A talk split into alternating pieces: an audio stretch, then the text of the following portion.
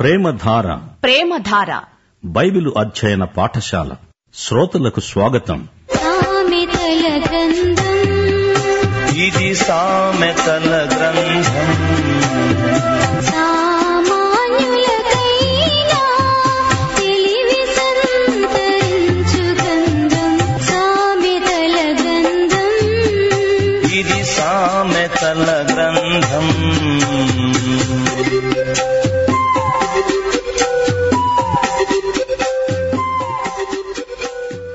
సామెతల గ్రంథం పంతొమ్మిదో అధ్యాయం తండ్రులను కుమారులను గురించి ఎన్నో సత్యాలు మనకు నేర్పుతుంది పదమూడు పద్నాలుగు వచనాలలో చెప్పబడింది బుద్ధిహీనుడైన కుమారుడు తన తండ్రికి చేటు తెస్తాడు గృహమును విత్తమును పితరులిచ్చే స్వాస్థ్యం కుమారుడు తన స్వాస్థ్యాన్ని సద్వినియోగపరుస్తాడని తండ్రి ఆశిస్తాడు పదిహేనో వచనంలో సోమరి కుమారుడు దరిద్రుడు పద్దెనిమిదో వచనంలో బుద్ధి రావడానికి తండ్రి కుమారుణ్ణి శిక్షిస్తాడు కుమారుని సౌశీల్యాన్ని పెంపొందించడానికి తండ్రి శతవిధాల ప్రయత్నం చేస్తాడు ఇరవై ఆరో వచనంలో తండ్రికి కీడు చేసి తల్లిని తరిమివేసే కుమారుడు అవమానము అపకీర్తి తెస్తాడు ఇరవై ఏడో వచనం ఉపదేశాన్ని కుమారుడు మీరకూడదు అలాగే తల్లులు కుమార్తెలు ఈ అధ్యాయంలో గొప్ప సందేశం వినగలరు ఇప్పుడు వివరాలు వినండి పంతొమ్మిదో అధ్యాయం మొదటి వచనం బుద్ధిహీనుడై తన పెదవులతో మూర్ఖముగా మాటలాడేవానికంటే యథార్థముగా ప్రవర్తించే దరిద్రుడే శ్రేష్ఠుడు మనము తోటి విశ్వాసిని పట్టుకొని బుద్ధిహీనుడని మూర్ఖుడని దరిద్రుడని వ్యర్థుడని చెప్పకూడదు కాని ఆ మాట దేవుడంటున్నాడు ఒకడు తెలివి లేకుండా ఉండడం మంచిది కాదు తొందరపడి నడిచేవాడు దారి తప్పిపోతాడు ఒకని మూర్ఖత వాని ప్రవర్తనను తారుమారు చేస్తుంది అటివాడు హృదయమున యహోవా మీద కోపగిస్తాడు ధనము గలవానికి స్నేహితులు అధికముగా ఉంటారు దరిద్రుడు తన స్నేహితుణ్ణి పోగొట్టుకుంటాడు దేవుని బిడ్డలైన వారికి దేవుని బిడ్డలు కాని వారికి మధ్య ఎంతో వ్యత్యాసమున్నది దేవుని బిడ్డలు సత్యమార్గంలో నడుస్తారు చీకటి సంబంధులు అజ్ఞానంలో స్వార్థపరులై జీవిస్తారు ఇలాంటి వారిని దేవుడు బుద్ధిహీనులు అంటున్నాడు దేవుని సంఘంలో ప్రతి ఒక్కరూ వాక్య జ్ఞానం సంపాదించుకోవాలి దేవుని వాక్యము నెరుగని వారు జ్ఞానులు కారు బైబిలు అజ్ఞానం క్షమించరానిది దేవుని బిడ్డలు దేవుని వాక్యము ఎరిగిన వారై వెలుగుబాటలో నడవాలి ధనవంతులు అనేక మందిని తమ చుట్టూరా పోగు చేసుకుంటారు అనేక మంది అతిథులకు ఆహారం పెడతారు వచ్చిన వారికి కాలక్షేపపు విందులు చేస్తూ ఉంటారు అయితే దరిద్రులు డబ్బు ఖర్చు చేయలేరు ధనికుల వలె జనాన్ని పోగు చేయలేరు యాకోబు పత్రిక రెండో అధ్యాయం రెండు మూడు వచనాలు బంగారు ఉంగరము పెట్టుకొని ప్రశస్త వస్త్రములు ధరించుకొనిన ఒకడు మీ సమాజ మందిరములోనికి వచ్చినప్పుడు మురికి బట్టలు కట్టుకొనిన దరిద్రుడు లోపలికి వచ్చిన ఎడల మీరు ప్రశస్త వస్త్రములు ధరించుకొనిన వాణ్ణి చూచి సన్మానించి నీవిక్కడ మంచి స్థలమందు కూర్చో అని చెప్పి ఆ దరిద్రునితో నీవిక్కడ నిల్చో లేదా ఇక్కడ నా పాదపీఠానికి దిగువన కూర్చో అని చెప్తే అది పక్షపాతము కాదా ఈ రోజున కూడా బీదలను చిన్నచూపు చూచే ధనికులు సంఘాలలో లేకపోలేదు దేవుడు ఈ విషయమై ధనికులను ఎంతో గద్దిస్తున్నాడు ఐదో వచనం కూట సాక్షి శిక్షనొందకపోడు అబద్ధములాడేవాడు తప్పించుకొనడు ప్రకటన గ్రంథం ఇరవై ఒకటో అధ్యాయం ఎనిమిదో వచనం పిరికివారు అవిశ్వాసులు అసహ్యులు నరహంతకులు వ్యభిచారులు మాంత్రికులు విగ్రహారాధికులు అబద్ధికులందరూ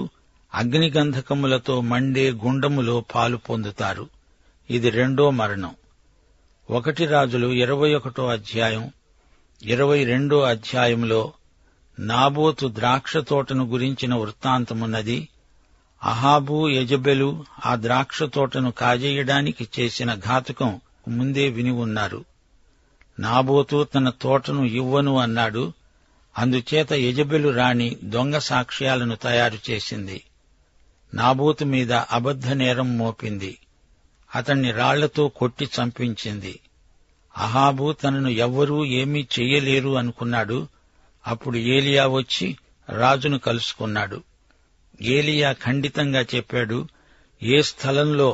అమాయకుడైన నాబోతు రక్తము ఒలికిందో అదే స్థలంలో కుక్కలు నీ రక్తము నాకుతాయి ఆ తరువాత ఏం జరిగింది అహాబు సిరియాతో యుద్ధం చేయడానికి వెళ్ళాడు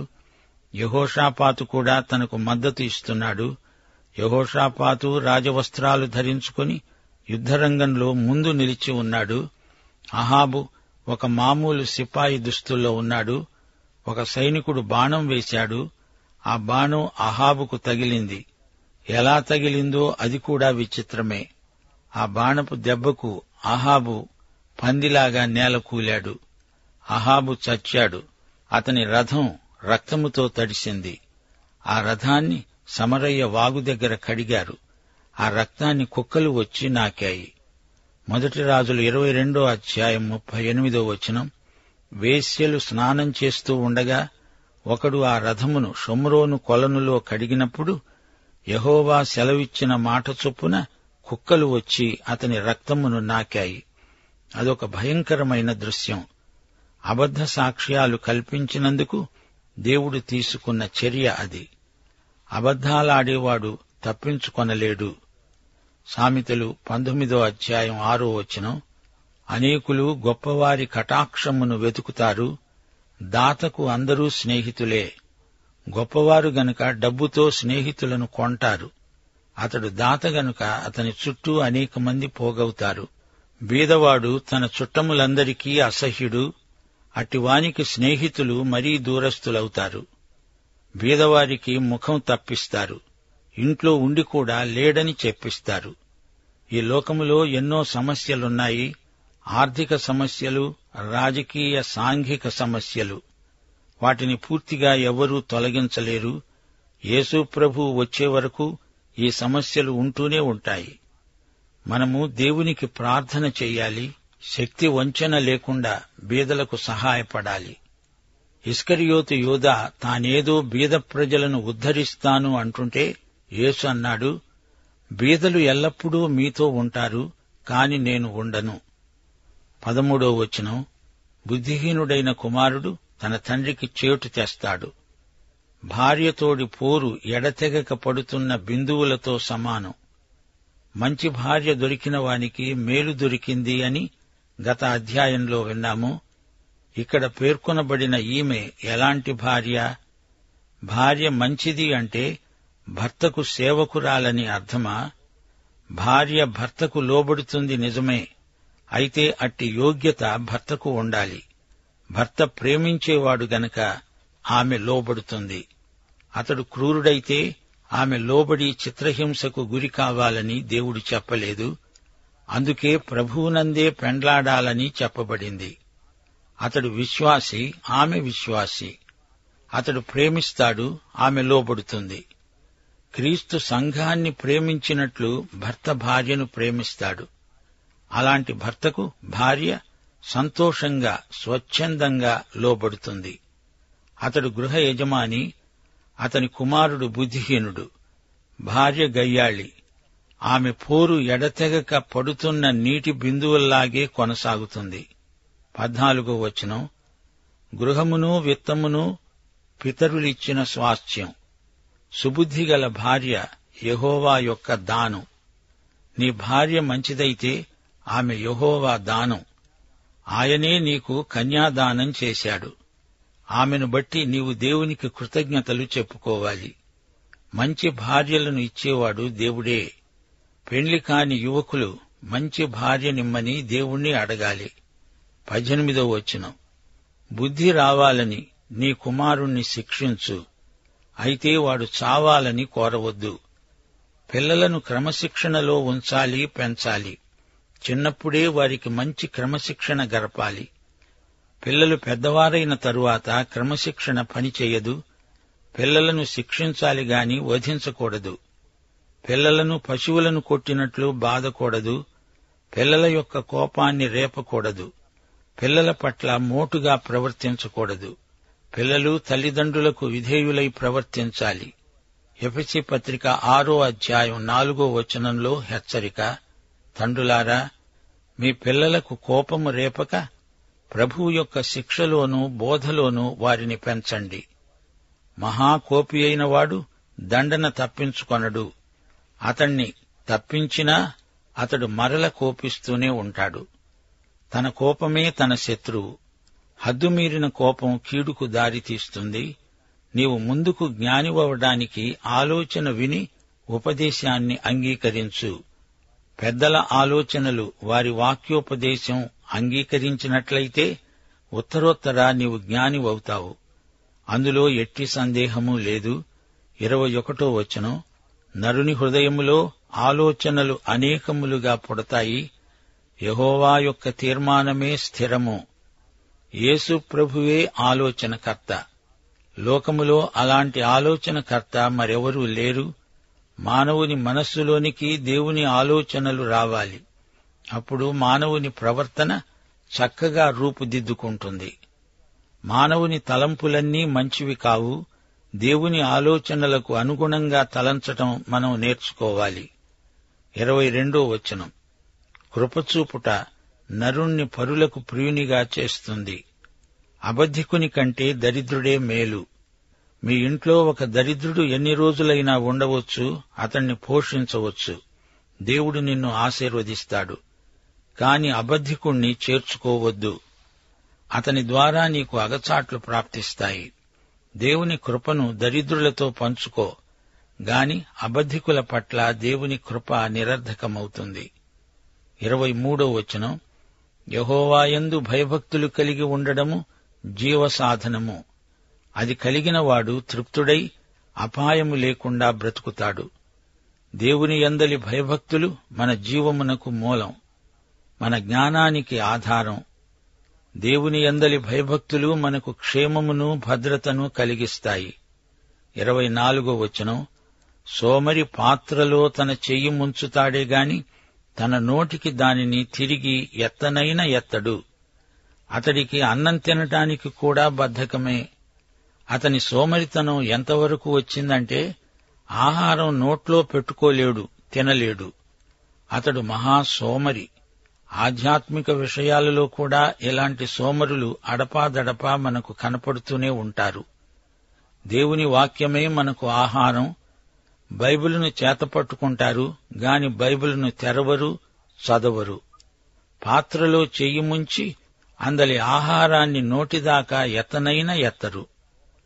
ఆధ్యాత్మిక సోమరులు అంతటా ఉన్నారు అపహాసకులు దండింపబడగా చూచి జ్ఞానము లేనివారు జ్ఞానము నొందుతారు వివేకులను గద్దించిన ఎడల వారు జ్ఞానవృద్ధి నొందుతారు అపహాసకులకు శిక్ష అయితే వివేకులకు కూడా గద్దింపు అవసరం జ్ఞానహీనులకు జ్ఞానం కావాలి జ్ఞానమున్న వారికి అధిక జ్ఞానం కావాలి తల్లిదండ్రులను తరిమివేసే కుమారులున్నారు వీరి ద్వారా ఆ కుటుంబానికి అపకీర్తి తెలివి పుట్టించే మాటలు కుమారులు మీరకూడదు అలా మీరే పక్షంలో ఇంకా ఉపదేశం వినటమెందుకు వ్యర్థుడైన సాక్షి న్యాయాన్ని అపహసిస్తాడు సాక్షి వ్యర్థుడైతే న్యాయం హాస్యాస్పదమవుతుంది భక్తిహీనుల నోరు దోషాన్ని జుర్రుకుంటుంది ఇరవై తొమ్మిదో వచనం అపహాసకులకు తీర్పులు బుద్ధిహీనుల వీపులకు దెబ్బలు నియమించబడ్డాయి తీర్పు వస్తోంది దాన్ని ఎవరూ తప్పించుకోలేరు పాపాన్ని దేవుడు చూచి చూడనట్లు ఊరుకోడు పాపభోగాలు కేవలం తాత్కాలికమైనవి పాపము వలన వచ్చే జీతం మరణం అది దేవుని నియమం ఈ నియమం ఎన్నటికీ మారదు ధనము కంటే యథార్థత గొప్పది అధిక ధనం సంపాదించడానికి చౌకబారు ప్రక్క తోవలు తొక్కేవారు ఎందరో ఉన్నారు ఇది దొంగ బుద్ధి ఇహలోక రాజ్యంలో పన్నులు ఎగవేసి తప్పించుకోగలరేమో గాని దేవునికి ఇవ్వవలసింది ఇవ్వకుండా ఎలా తప్పించుకోగలరు ధనము కంటే యథార్థతకు ఎక్కువ ప్రాధాన్యమివ్వాలి వ్యక్తిగత జీవితంలో యథార్థతను పాటిస్తే దేవుడెంతో ఆశీర్వదిస్తాడు దేవుని దృష్టిలో ఏది ముఖ్యమో దానికే మనము ప్రథమ స్థానం ఇవ్వాలి ఈ అధ్యాయంలో వివాహాన్ని గురించి రెండుసార్లు పేర్కొనబడింది వివాహంలో ఆధ్యాత్మిక విలువలు పాటించకపోతే ఆ కుటుంబం నిలవదు మనము చేసే పని కూడా దేవుణ్ణి మహిమపరిచేదై ఉండాలి దేవుడు కుటుంబ జీవితంలో వృత్తి వ్యాపారాల్లో కూడా దేవుడే ఆయన అధికారాన్ని ఒప్పుకోవాలి ఆయనకు లెక్క అప్పగించాలి పాత నిబంధనలో దశాజ్ఞలున్నాయి అవిగాక ఇంకా ఎన్నో ఆజ్ఞలు దేవుని ప్రజలకు ఇవ్వబడినవి దేవుని ఆజ్ఞలు పాటిస్తే ఆశీర్వాదం దేవుని ఆజ్ఞలు మీరితే శాపం సామెతల గ్రంథంలో దేవుడు బీదలను గురించి ఎక్కువగా చెబుతున్నాడు అల్పులైన ఈయన సహోదరులకు మీరు చేసిన మేలు నాకు చేసినట్లే అని ప్రభువు స్పష్టంగా చెప్పాడు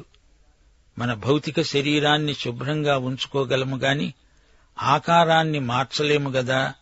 అయితే దేవుని వాక్యము మన అంతరంగాన్ని మార్చగలదు తీరా యేసు ప్రభువును చూచినప్పుడు మన భౌతిక శరీరాలు కూడా మహిమ శరీరాలుగా మార్చబడతాయి దైవాశీస్సులు ఆమెన్